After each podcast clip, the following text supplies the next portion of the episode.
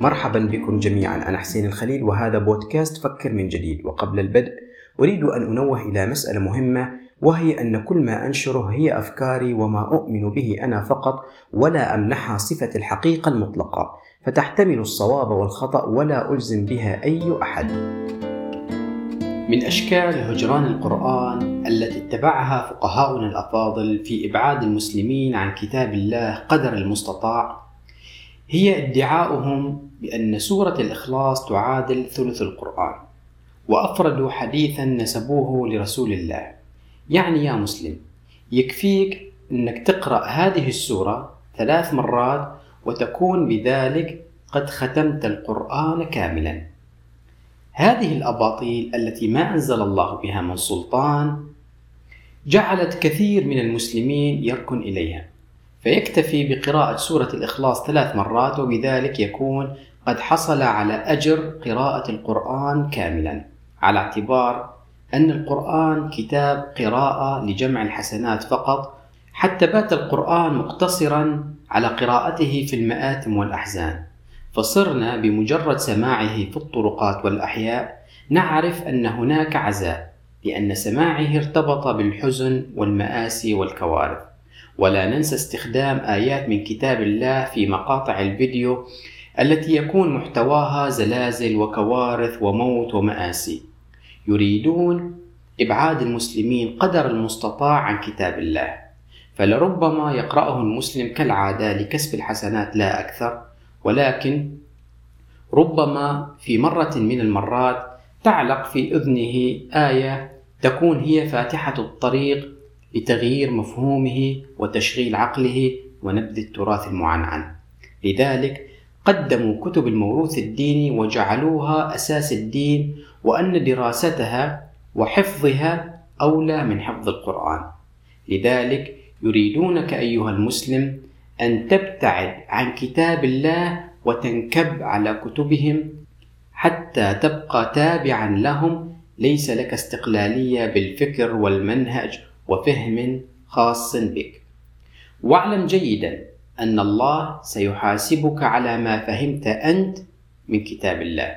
ولن يحاسب شيخك عن فهمك ولا غيره. وإذا تحججت بأنك اتبعت هؤلاء بين قوسين العلماء ظنا منك بأنهم ثقات وعلى المنهج الصحيح عندها سيجيبك الله سبحانه وتعالى بقوله ألم تكن آياتي تتلى عليكم فكنتم بها تكذبون. بالطبع سيكون لسان حالك بأنك مستحيل أن تكذب كتاب الله وحاشاه أن تكذب آياته. لكنك في حقيقة الأمر يا صديقي العزيز تكذبه صراحة. لربما عن عناد بالتمسك بكتب الموروث الديني أو عن جهل. عندما تسمع قوله تعالى قل تعالوا أتل ما حرم ربكم عليكم وقوله تعالى وقد فصل لكم ما حرم عليكم وبعد سماعك لهذه الآيات تصر على أن هناك محرمات من خارج كتاب الله ما أنزل الله بها من سلطان فهذا تكذيب لكتاب الله. عندما تسمع قوله تعالى وأوحي إلي هذا القرآن لأنذركم به وبعد سماعك لهذه الآية تدعي بأن هناك وحي آخر اسمه الأحاديث النبوية. فهذا أيضا تكذيب لكتاب الله. عندما تسمع قوله تعالى فبأي حديث بعد الله وآياته يؤمنون وبعد سماعك لهذه الآية لا زلت تؤمن بالبخاري ومسلم والترمذي والنسائي والكافي وغيرها من كتب البشر. فهذا أيضا تكذيب لكتاب الله. عندما تسمع قوله تعالى وكل شيء فصلناه تفصيلا وبعد سماعك لهذه الآية تدعي بأن القرآن غير مفصل وأنك بحاجة لكتب الموروث الديني لتفسير كتاب الله فهذا تكذيب لكتاب الله. عندما تسمع قوله تعالى فويل للذين يكتبون الكتاب بأيديهم ثم يقولون هذا من عند الله وبعد سماعك لهذه الآية تصر على أن كتب التراث هي من عند الله باعتبارها وحي ثاني. وأنها مكملة للدين وملزمين باتباعها وعدم مخالفتها. فهذا تكذيب لكتاب الله. عندما تسمع قوله تعالى ولقد يسرنا القرآن للذكر فهل من مدكر؟